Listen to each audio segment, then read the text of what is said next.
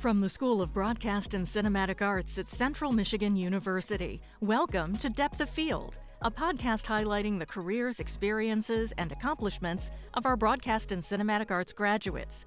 I'm your host, Patty Williamson. Join me as I chat with media pros who reflect on their time at CMU, their lives and careers after graduation. Along the way, they'll share advice they have for anyone looking to work in a wide variety of media fields. And that's why we call it Depth of Field. Today's guest on Depth of Field is Scott Huver. He's a BCA grad who's been working in LA as an entertainment journalist for more than 20 years. Thank you, Scott, so much for joining us today for our first episode of our new podcast, Depth of Field. I'm wondering if you could just start out by telling us a little bit about how a guy from Michigan ends up with a job that everyone in the world wants, being able to cover celebrities on the red carpet. How exactly does that work?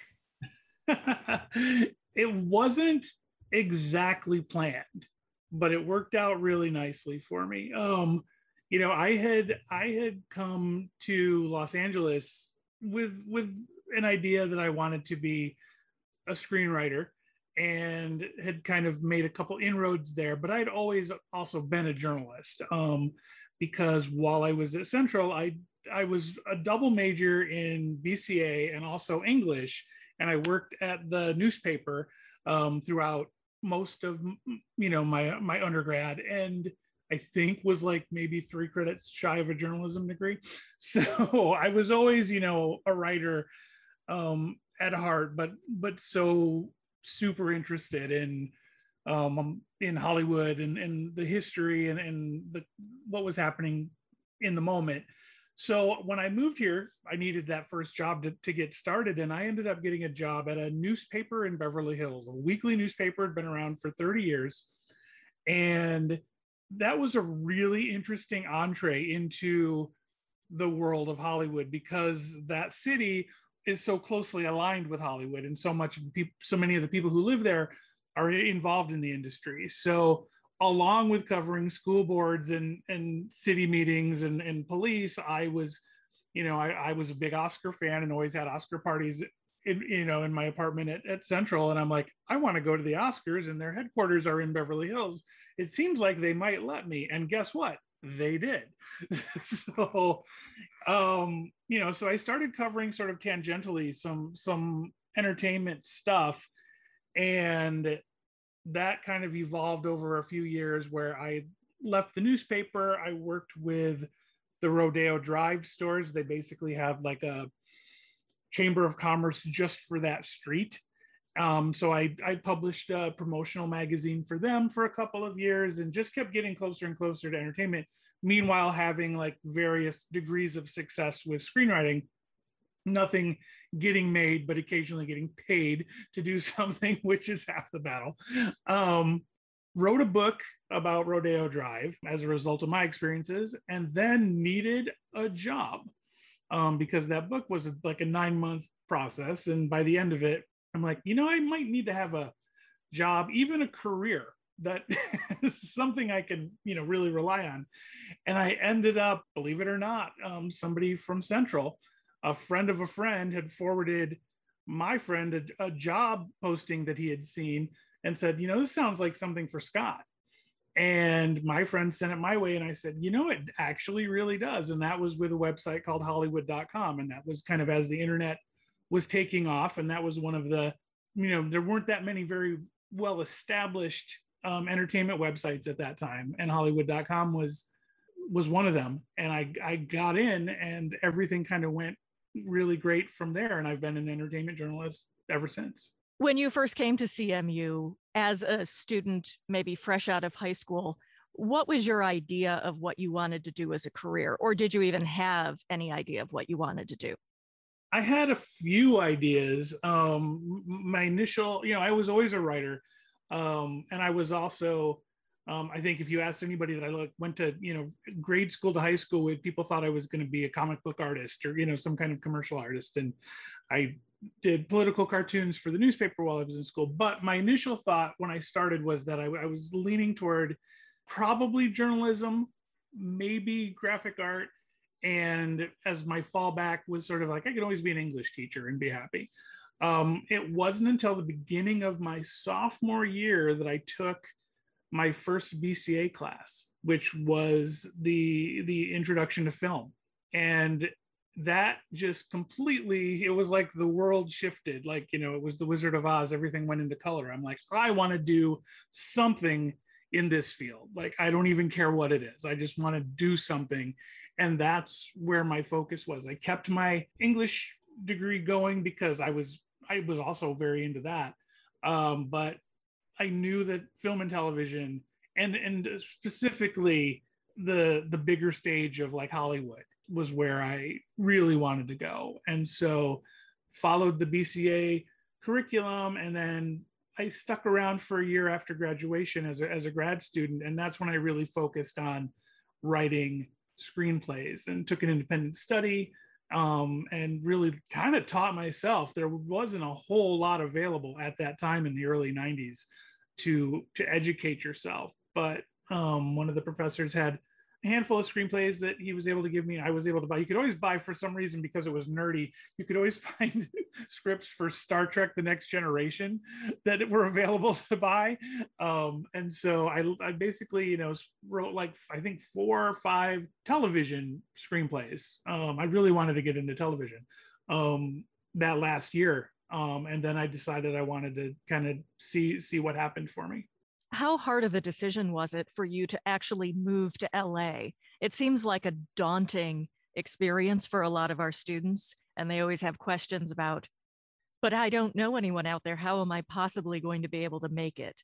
Was that difficult for you to make that choice? Um, I wanted it very badly. I wanted to make that move. I wanted to experience a city the size of LA and I was very attracted to sort of the California lifestyle. I didn't really know anybody. But the only daunting thing about it was I moved shortly after the LA riots, which coming from Michigan in the middle of the mitten was like kind of a scary thing. Of course, by the time I arrived here, they'd already had the Northridge earthquake. And on my first week in Los Angeles, I, I witnessed with my own two eyes the OJ Bronco chase. so that was that was an interesting introduction. But I didn't know anybody. I had a, I had a friend of a friend living down in San Diego, going to school there. So I moved to San Diego for about a year, a little over a year, and kind of struggled because it was a recession time. But while I was struggling, I was writing and writing and writing and writing, and I got I was able to get an agent um, in Los Angeles. So that enabled me to make that move from San Diego up to LA and give things a go. And so I had my my kind of journalism career and my bid for screenwriting going at the same time. Do you have advice for our current students who might be looking at trying to break into the film industry or any part of the entertainment industry out in the LA region? What would you tell them to do to prepare to actually make that move?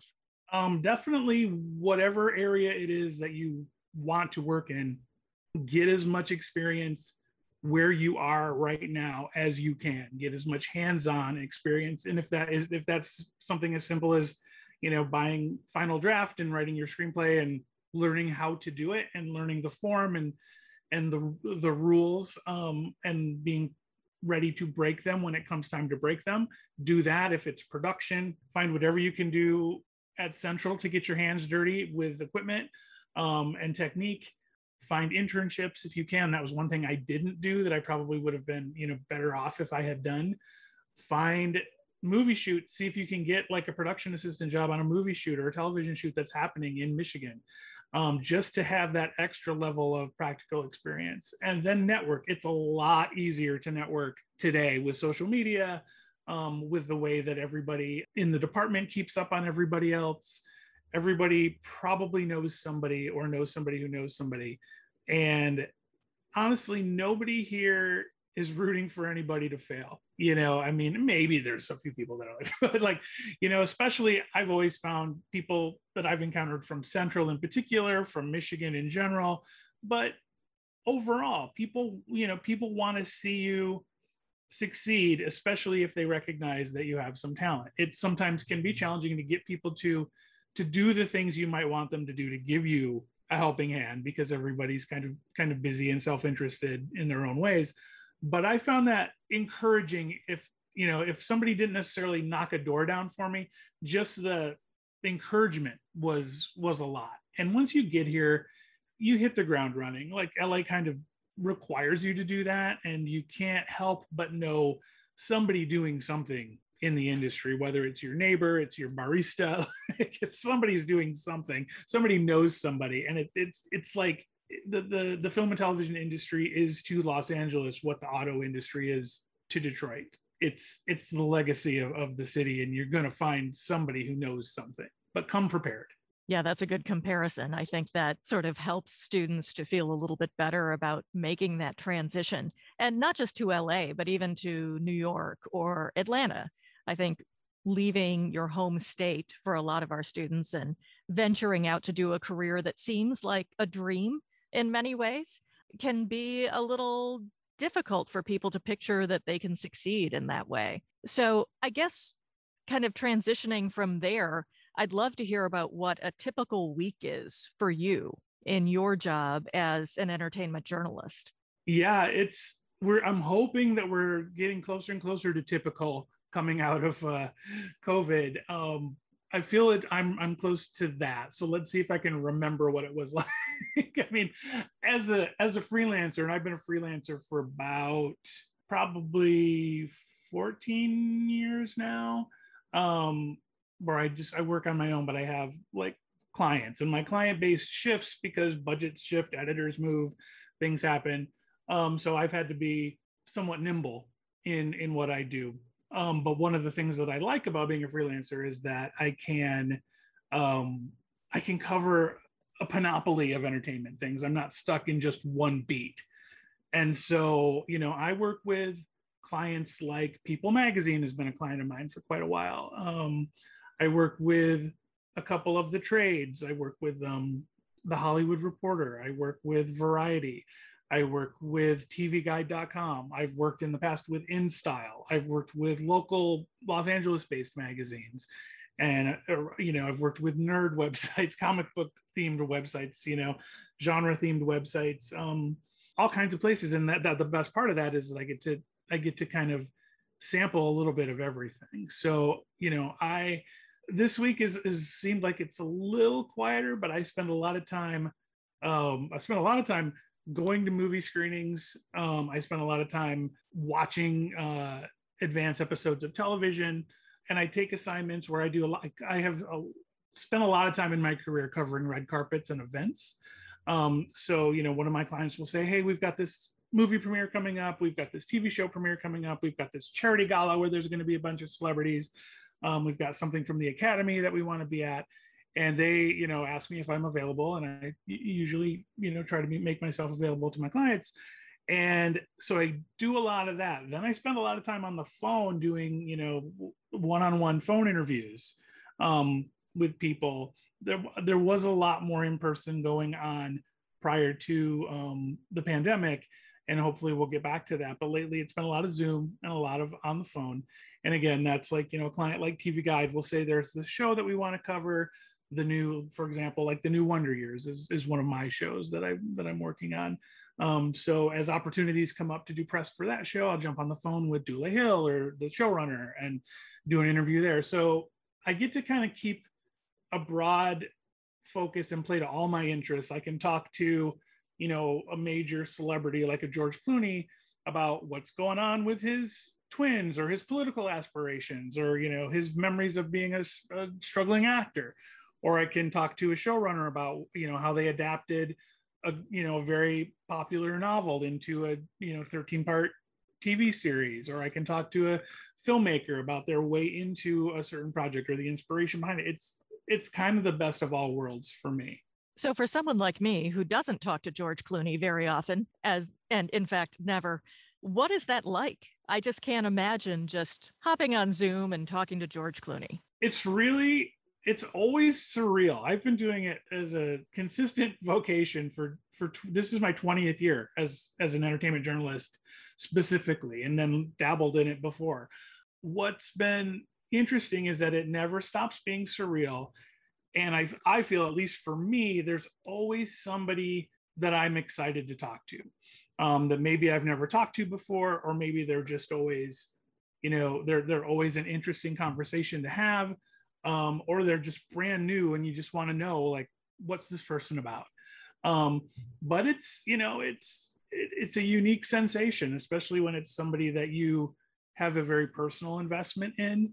Um, I always like, you know, anybody that I liked when I was 10, you know, Mark Hamill, Harrison Ford, like those were big deals to me.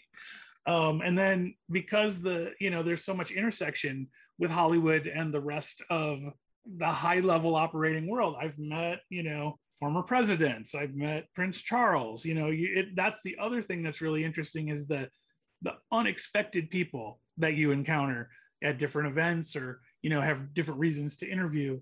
And that's to me, like it's kept me very engaged, I should say. It's kept me on my toes because I want to do a good interview with somebody. And then it's weird, like, you know, with George Clooney in particular, I've been talk, talking to George off and on for probably 15 years or so.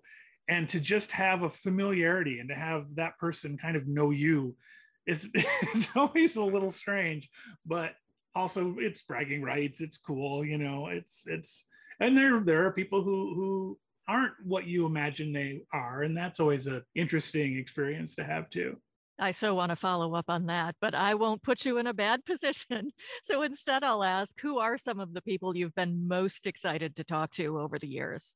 Early on, I'm going to say, you know, Steven Spielberg was a pretty big deal um, for me as far as his his impact on my tastes, you know, and, and the way that I saw cinema and he's still such a huge presence and huge player in the in the industry. So that and and is has turned out to be an extremely nice man. Like i really enjoy the times that i've gotten to talk to him. Um people of of his generation his ilk you know martin scorsese is fantastic. George lucas is always an interesting person to talk to. Francis ford coppola. Though on the flip side you know there, there are people who are coming up as i got here. People like quentin tarantino and to have the opportunity to talk to Quentin um, over all this time. You know, I, I literally came to LA when Pulp Fiction opened and um, the same summer. And to have kind of gone on Quentin's ride as a, as a viewer and as a journalist for all these years has, has been really fun. And then there's the people that knock you out because of the the status they've had in your life, you know, William Shatner, I always get a kick out of. Um, Adam West, I loved, and he was such a nice, nice, nice guy. People like that. Um, anybody from WKRP in Cincinnati or Cheers. It's it's it's a treat, you know. I mean, nobody does this because they're not a fan. Um, I think that's the first step in getting interested in it. How do you actually find a great soundbite or do a compelling interview when you're in a situation like a red carpet event? it seems like it's so difficult to get anything significant from that situation but it seems like you're always able to do it. Red carpets are tricky. There it, it's it takes a it takes a certain kind of person to do red carpets. I've done them for a long time. Most people don't do them as long as i have because they're easy to burn out on they they can be frustrating um, and they've evolved over the years when I started and I covered a red carpet, um, the opening of, of a particular movie, I was pretty assured that I was going to speak to the main star, the director, you know, most of the central talent. As time went by, that became, uh, it really went the other way. And it's like you couldn't count on it unless you were with a major outlet right at the top of the red carpet, like an Entertainment Tonight. Or luckily for me, I've worked with People for a long time and they've always had pretty decent, you know, placement. But it's hard to get that soundbite. A lot of a lot of outlets want to just send you with a list of questions and you're kind of obligated to ask those. I've been lucky in that I've had a lot of leeway to freestyle, for lack of a better word, um, partly because I think I do try to find unusual ways in and then I listen which a lot of people get nervous and they they they're just reading from their list you know or, or have their list in their head and they're not really listening to the responses and finding further paths to go down. Um, I try to have fun. I try to like engage them by by you know just being charming or you know giving them something to to laugh at, and hopefully that gives them i like to trade information i'll share something about myself with you with the assumption that maybe that'll help you feel comfortable sharing with me. But it's it's tricky and especially in a carpet situation you don't always know who you're going to encounter. You're not always prepared for who's going to be there. Um, there's a lot of surprises and a lot of things going on everywhere around you. So you just have to both it's a combination of both having a lot of focus and also letting go. Um, and being in what what the moment brings you and trying to make the best out of that. And then just knowing just knowing your job and knowing the kinds of questions your outlet is going to find valuable um, to have the answers to. Yeah how much does the outlet that you're working for really influence the direction that you go with your interactions? I know you said some give you the the list you have to hit these questions but are you always very aware of what the audience is that you're going to be trying to connect to i try to be and i'll i'll tell you it's it, it's another thing that's changed over the years. Like i used to have one of my clients that I that I still have now had a you know kind of a, a, laundry list that you could pull from. Things that they were working on, things that you know topics they were specifically interested, kind of buzzy things that were going on, general overall things that they were go- oh, always knew they were going to be interested in. And then before an event, you would jump on the phone with your assigning editor and have maybe a half an hour conversation and go down the list, kind of brainstorm together. And often the big advantage was finding out what your outlet already knew that they didn't need to know. So you could just bypass some stuff that might have seemed obvious, but like they already have that information. They have that quote in another context. So don't worry about it. Over the years, it's really become you're kind of on your own. At least I am with my clients. Um, so if I'm working for like People Magazine, I know what they're interested in. Anything that has personal connection. There are certain shows and films that they are definitely interested in details from you know the the story the plot behind the scenes things but they want friendship things they want relationship things they want parenting things they want fun cute items you know things that are you know after 40 some years they know the readership's going to respond to. So it's a lot. It's a lot but it's fun. So have you ever been in a situation where you've talked to someone and you've decided to hold back information they've given you or where someone's asked you later oh could you just keep that off the record but maybe didn't say it was off the record to begin with? I can't think of a time that that's happened to me, but I do know people that that's happened to. I know people who reporters who have you know reported accurately things that have happened and the the subject has said no no no that does that didn't happen or i didn't say that. And for like political kind of reasons the the outlet has gone with the talent rather than their own reporter. Um, i'm not too fond of that scenario when i hear about it. Um, i did have a very minor i remember somebody going on Twitter and denying reporting that I had had done. Um, and I'm like, I've got the audio, like I could put it out there on the internet, but I don't really care. Like I know what you said, um, and you can deny it all you want, but I know what you said. So. And it didn't hurt your reputation at all. Hurt me. He didn't come gunning for me or like single me out, and I didn't get mobbed by like fans because it was something that the actually the fans would have been very excited about and it's something he said and i think he got his hand slapped by higher ups um, because it wasn't a done deal and it wasn't ultimately going to be a done deal and so i didn't face a lot of backlash because nobody had a vested interest in attacking me about it what are your plans for the future? Do you see yourself doing this job for decades longer, or do you see moving on to something else at some point? It's interesting because, you know, coming out of COVID, it is that time to sort of take stock and figure out what what other things that I haven't done might be available to me. I love this. It's it's great fun. It's I haven't worked a day in you know 20 years um it's work don't get me wrong but i've kind of felt like i've gotten away with this for a long time and i still really enjoy elements of it. There are elements of it that i'm a little weary of like we all get you know in our in our jobs. So i was i became busy enough doing this over the years that i really did put my other writing aspirations kind of to the side. And this just kept me you know engaged and going going going for a really long time. I now i've had that sort of breather to take stock.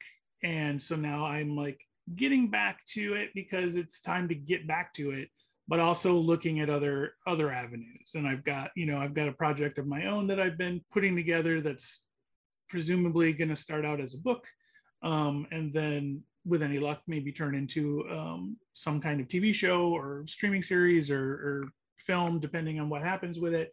That's that's a long road but i've i've made those first steps i haven't worked on staff i've been permalance at, at places like cnn and nbc but I haven't had a staff staff job in in a long while, and I'm entertaining that idea just because I've been. I always call myself the man out in the wilderness. you know, I'm I'm Lewis and Clark that you send ahead the advance team, and it might be nice to go back and be part of a an in-house team and and do that again. And I've also thought about you know with all the experience that I have, maybe I'll start my own outlet. I certainly know I think who's good at what they do in my field um, and who I would want to work with. So that's something that I kind of keeping in the back of my head. I haven't done the same amount of preparation that I have for other other things, but yeah, it's it's definitely that that moment of like the path the path is for sure going to branch off, and I'm just kind of like taking little steps down a couple of different paths to see what it's going to be. What would you say with your career so far? What are your proudest moments that you've had? You know, for some reason, one that stands out to me was in 2015. It was um, would have been the hundredth birthday of Frank Sinatra, and I'm a huge, huge, huge Sinatra fan. Um, and I never got to meet him. He was we we coexisted in LA for a few years before he passed away, and I had had an elaborate scheme to make contact with him that then he passed away, and I. but it came to be his 100th birthday. And I pitched a story to one of the local Los Angeles magazines that I work with about Sinatra's Hollywood because people think of Frank as, you know, New York and New Jersey, where he came from. They think of him as Vegas, but he lived most of his life in Los Angeles and in Palm Springs. And I thought, let's look at, you know, the chairman of the board's LA and I got to dig real deep. I had a lot of advanced time on it, and I got to find find a lot of people who knew Frank, who talked about him and what he liked and loved about Los Angeles and his life here. I talked to a lot of people who admired him and were inspired by him that have major careers now, and I, you know, got to talk to his family and got to know his daughters and his granddaughters and um, get some insight from them. And they shared some personal photography from from the family album and that was that was such a fun and exciting thing for me that and I was so pleased with the results because usually like something comes out and I'm like I, I'm I'm I'm gonna assume that was good. They, people keep hiring me, so I'm assuming. But that one's one where I will I will dig it up again every once in a while and just kind of scan through it because it was there and there was so much so much cool information that I was able to pack in there too. Is there anyone else who has perhaps been the one that got away other than Frank Sinatra that you didn't get to talk to or anyone that you are hoping to get to talk to in the future that you haven't? Who's left?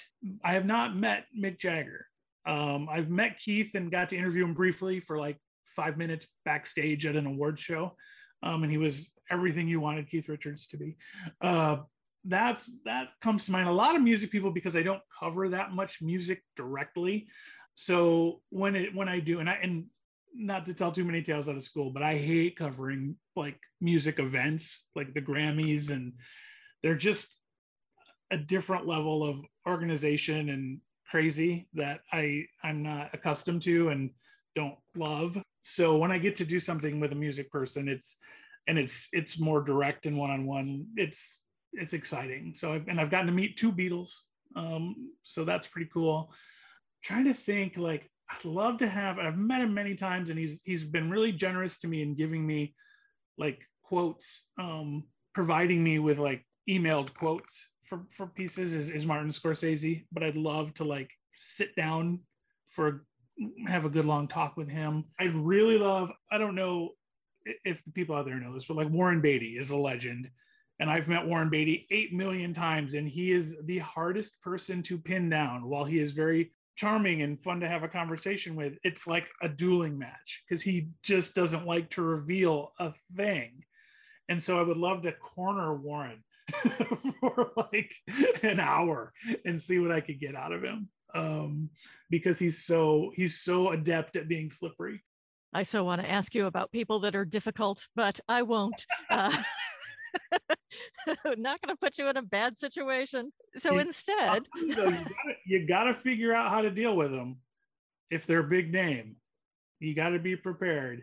Um, or, I mean, there's one person that I just as soon never speak to again, but um, it's all part of the job, you know. And it's like uh, there's some somebody with a with a temperamental reputation that I somehow managed to find the right tact with, and the last time I spoke with him, got everything I needed.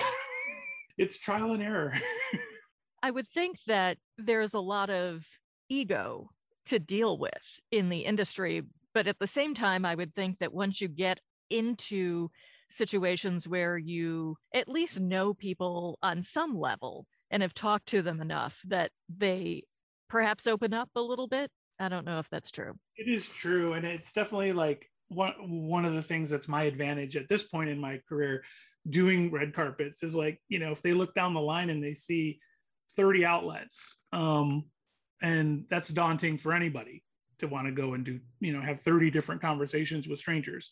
Um but when they see a familiar face like that helps me a lot. It helps me with and it also helps me with publicists because they're the gatekeepers and they they they they you know allow their talent to speak with you. That's kind of that can be a bigger challenge.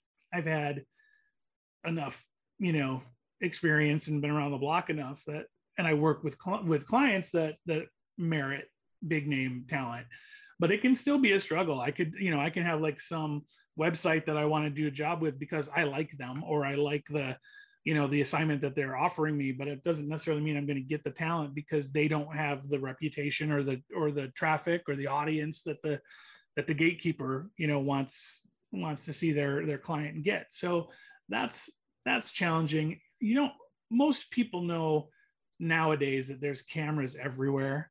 And so you don't see a lot of diva-esque behavior in in public. I, I don't never really witnessed all that much of it behind the scenes. It's it's mostly people who are who are just have kind of a grouchy temperament in general, and there's just no getting around it.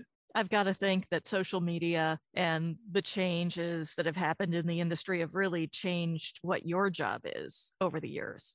Oh, yeah. I mean, there was a period in the early 2000s to mid 2000s that gossip was driving everything you know it was like us it was the heyday of us weekly and everybody wanted to be the next us weekly or you know to beat them at their own game and and it was also a, a big time you know post september 11th was a big party scene in la and it was the the advent of the famous for being famous people and i covered a lot of that because i was just getting started so you know i covered paris hilton in the day. I covered Kim Kardashian as she as she broke out, and you know, and I watched Lindsay Lohan going from being like a really promising young actress to somebody who you know you you felt bad watching them kind of lose their grip on on what they what they had had. And something i feel like it was it's the ubiquity of, of camera phones um, and the ubiquity of, of social media really eventually got to people, I guess, I hate to use the word more legitimately, but you know, performers and, and filmmakers and stuff got more guarded because they saw these reality people were willing to just serve it up on a platter, but they weren't. So that made things a little more tricky, even as I segued away from anything gossip related. The opportunities for that stuff just don't exist in the way that they did 15 years ago. Um, the club scene in LA for celebrities is not the same at all um, you don't see them out. They go to private functions more likely. Even something that was used to be a blast and everybody enjoyed the the Golden Globes, um, regardless of, of the problematic nature of the Hollywood Foreign Press Association. Um, the evening of the Golden Globes was always fun because it was all the studios threw a party. It was all at the same hotel, so there were you know four, five, six different parties to go to. Everybody just hung out at the Beverly Hilton and circulated to different parties, and parties would heat up and cool down and like it was fun like everybody had a good time something changed and now like almost as soon as the award show is over people go and where they're going are parties being thrown by their agencies. And it's all sort of, again, away from prying eyes. And there's still one or two parties, um, like the InStyle party is still a good party. And I covered that for years. Um, and it was always fun, even, even as the shift happened. But it's like, yeah, there's definitely like a desire to like be private. And that's, I think that's a weird built in thing about LA. As, as social as the city seems, it's also like the city of iron gates and and that extends beyond the industry that's just a lot of the nature of, of the the citizens of la for some reason and it seems like it always has been is this a career that you'd recommend for our students or would you say yeah come on out here get into entertainment journalism get started get an agent or is it something that maybe you'd caution people against the only caution that i would offer is that it is it is not for the sensitive I don't know. Maybe I, I might really even consider myself sensitive when I got here, but you you can grow a thicker skin. Um, but it's it's difficult because anything in LA that is is even tangentially related to the industry is can come with a lot of rejection, um, can come with taking a lot of feedback, can come with taking a lot of um, judgment, um, a lot of comparing yourself to this person or that person. And and quite honestly even getting a lot of stupid feedback a lot of you know a lot of a lot of feedback that is just dumb or inaccurate or not helpful. And that's that's a big part of everybody's job you know from from being a journalist to being an actor to being a filmmaker to being a makeup artist. Or you know like it just comes comes with the territory. And so if, if that's tough for you then you need to figure out how you're going to handle it. If you like it know that like you're going to like be able to dive in and do that thing that you you feel like you're going to love and live it. And it's going to become a, a huge part of your life if you're able to to crack through the right barriers and you're going to enjoy it it's also going to take parts of your life that you dream about and they're going to become routine and you'll have to see how you face it when things become routine. But i i've certainly enjoyed it. It's been all over the place. I've had i've had super super thriving years. I've had years that have been okay coming out of you know through through pandemic i was fortunately in a good place but work certainly was like hard to come by especially when you cover like things live things that are happening you know in the world um and it and it wasn't just me it was like the whole my whole industry suffered movies weren't coming out so and things like that are going to happen like it's it's an it's an unpredictable industry you can be more stable than I've chosen to be because I've liked my autonomy and my independence. And that part of the fun too is like, okay, how do I survive next year? Like, you know, like if you're if you're up for those kinds of challenges, um, it's good. If you shy away from that, then find the more stable paths in the industry. But at the end of the day, you can't beat the weather. How's the work life balance doing a job like yours? It seems like you need to be working almost around the clock. It, it can you know really eat into your hours and there was a lot of years where i was perfectly fine with that. Um, I didn't work and life were the same thing, and I didn't didn't care about a balance. I need. I remember going through a period when I was single though of like going on a date, and I I would say I think in my head I'm like I ask strangers questions for a living. I really don't want to do it over spaghetti, and you know I had to kind of get over that. Um, but I've been with my wife now dating and, and married for it'll be 11 years and next month and um, that changed it to a degree. She's in the industry so she understands and also has her own you know. She's she we're literally like the montagues and the capulets. She's a publicist so she's on the other side of the red carpet velvet rope. But we understand it's actually been a, a real boon to both of us to understand what the other side has to contend with when you get super pissed off, you know, my wife can say, well, the reason that that publicist did that is probably because this, this, this. I'm like, oh, I hadn't thought of that. Um, and vice versa. But anyway, you know, it became more important to me to have a, a more of a work-life balance um, beginning like a decade ago. And basically technology saved me because I just kept finding more and more shortcuts to do my job faster and be done with it sooner, especially the late nights um, to really curtail those. And that's that's been great. Like because you know now I now I have like my system. I can come home from an event, do do a few things I need to go to get things in progress, spend some time with with my wife and with my dog, and uh, and then come back to it. You know, before right before I go to bed, tie it all up, and then wake up in the morning, check it, and then go about my day. Um, see if there's anything urgent that came out of it. And it's just a lot different than it was a while ago. And and thank you for you know whoever invented AI transcribing really really did me a big favor. Despite all those changes, do you ever find yourself drawing upon things that you learned back in BCA in your college years?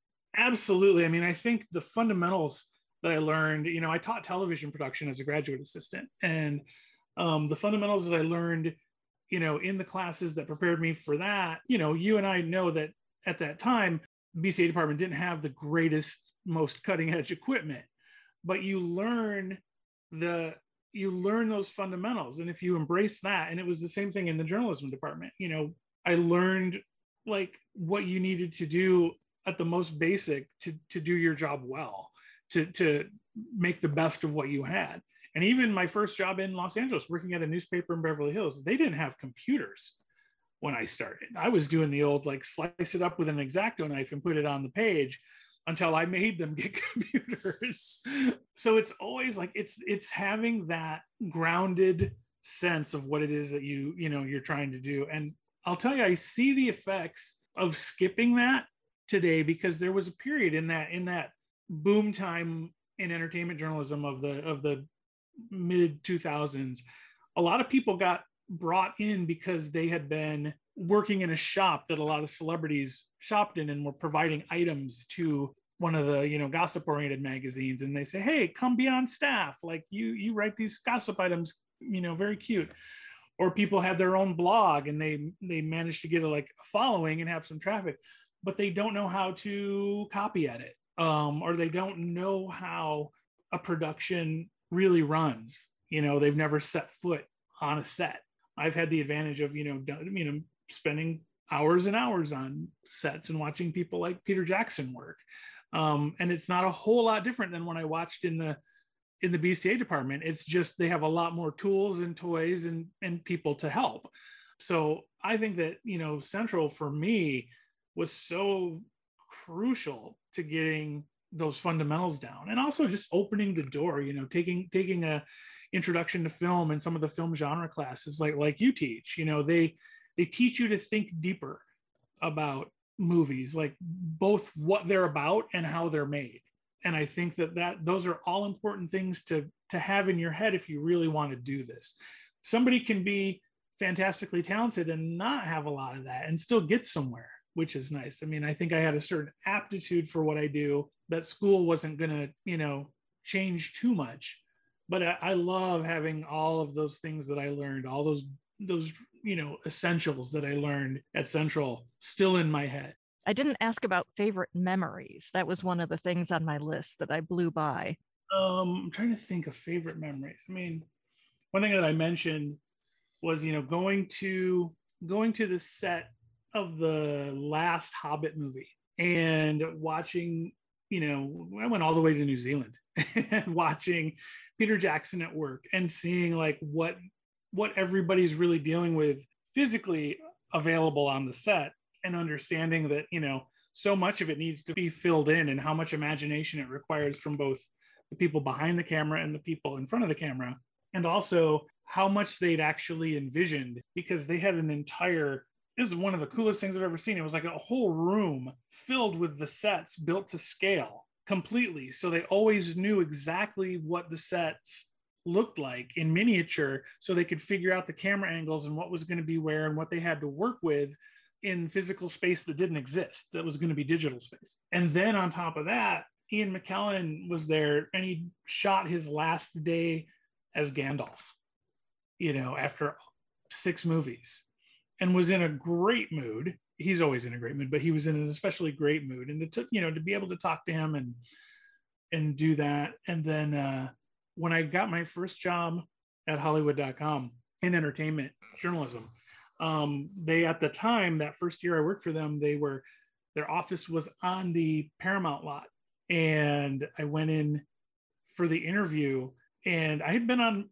a couple of movie lots before, but it was the it was like the classic like walking to that office and there's aliens, you know, people in alien costumes walking over here and people in cowboy suits walking over here. It was it was like it was a special thing they might have put together just for me. and, um, and so then you know I got the job, and literally the office was next door to where they were shooting Star Trek Enterprise, and I'm a huge Trekkie. And they were also shooting the last movie with Patrick Stewart and, and that cast, the Next Generation cast, on the lot at the same time. And so just, you know, I'd go to work and go up my stairs and I'd catch, you know, an extra in a Klingon suit catching a smoke break. And that that that is so vivid, like things like that. And standing next to, you know, Stevie Wonder, standing two feet from Stevie Wonder while he's performing a, a you know concert in a backyard of a crazy mansion. And I'm like a couple feet away while he's at the keyboards performing, you know, things like that. Even kooky things like not being able to get on a shuttle bus at the Golden Globes. And I was telling my wife this story the other day. Jackie Earle Haley, it was like around Watchmen time. I think he was nominated for Little Children at that point, and I interviewed him left, right, and center for like a year. And he's like, "You need to ride back to your car? Come with me." And throws me in his limo and takes me back to my car. I was asked to cover the 200th episode of The Big Bang Theory. It was just another gig when I said yes. Um, I like I liked the show. I liked the actors on the show. Um, I had good good experiences with them before, but it was you know I was just going to show up and watch them shoot, watch them rehearse. And so I went, and I, they hadn't told me, but the the special guest star because they you know that show traded on cameos was Adam West.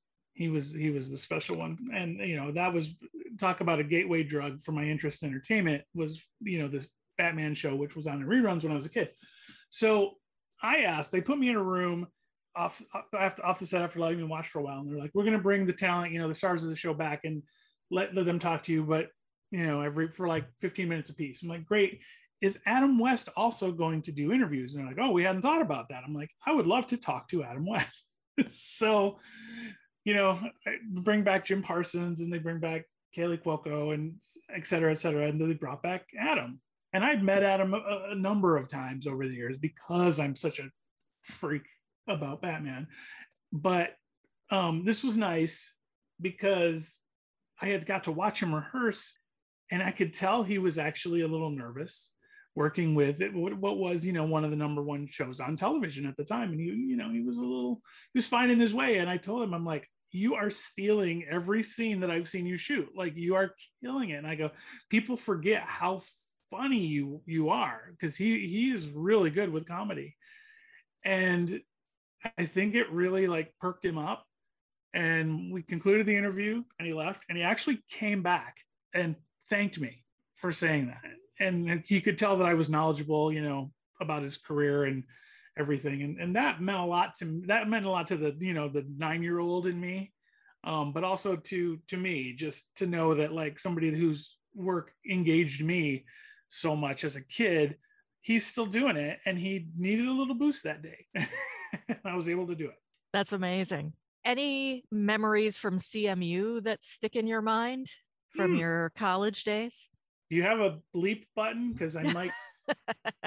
there was a camaraderie that, you know, yeah, there was like a certain spirit of competition, but it, it was not cutthroat because, especially in the BCA department, everybody was in it together in a way. You had you were going to end up in a class where your project relied on somebody else doing their job, which is Hollywood, you know, really, which is any kind of production like radio, TV, film. You're not likely going to do it in a vacuum. And so there was that was one of the things that I really liked is is you know being being sort of an only child and you know starting off somewhat more aloof to that was that was super helpful to me to kind of go through those experiences have that have the bonding even the people that you know you wouldn't necessarily want to hang out with to find your find your zone with them and know where and how you could count on them to do their thing. And and seeing people that just had talent you know people seeing that somebody had an aptitude for being on air for being a dj for you know even just even something like being you could tell who was a good camera person you know? Um, you could tell who got film theory. And and not everything was for everybody but there was if it was one of those things where it felt like a place for everybody which was very different from a lot of other disciplines at at central and when when i was there you know you just those those were like do xyz and you'll succeed. Like you'll get the grade you'll you'll you'll get the job blah blah blah. But BCA was so it's just like my career has been. It's like it's everything's kind of a, a certain alchemy and and that's what i really liked about that and then the, the professors that i had were so knowledgeable and so into it and so fun whatever their particular specialty was that they made it all very engaging and they made you feel like you could actually have a hand in this down the line. I think that's well put. I I agree that there is an alchemy, I think, especially amongst our students that with especially our co-curricular organizations, if you're working with radio or television, or now we have a record label, or you're part of Film Society or the Film Festival, I think it's the students really bonding together to get it done and to make something that they're proud of that even beyond the coursework sure the courses are important in getting the degree but i think it's that that work that students are doing sort of on their own where they're being creative and doing their own thing that's so important. I i would say like i wish that's one thing i wish i'd taken more advantage of when i was there. And, and a lot of it was because the newspaper kept me really busy and the newspaper paid money. and I was also like, I, I, had a lot of success with with my columns, the things that I was writing, and so I got a lot of sort of gratification and appreciation and free drinks out of that. so, um, but when I was in grad school and I realized like, oh, there was so much more here that I could have could have made it made you know made, made myself a part of. Um, but it, I was glad that I got to do it when I did get to do it. Scott, thank you so much for joining us today. I really have had a blast talking to you and hearing about what you're doing now with your career, your life, and it's so great to reconnect. Yeah, it's like it's it's so funny to be to to be so far away and have spent so many years kind of disconnected. And now you know I, I can keep up with you and and the people we went to school with and the people coming up in a way that uh, you know and hadn't been able to for years. And it's really it's really it's something that i really really appreciate is to be able to kind of like see the whole horizon well thank you so much for sharing so many of your memories and your experience with us and you need to come back and visit. I will i will definitely make a plan to come back and visit and talk to some classes and all your students can you know keep in mind that i am a freelancer so when they do get their careers going i'm always looking for work that's another episode of Depth of Field, a production of the School of Broadcast and Cinematic Arts at Central Michigan University. Thanks to my engineer, Michael Pawarski, and my producer, Allison Biss. I'm Patty Williamson. Thanks for joining us.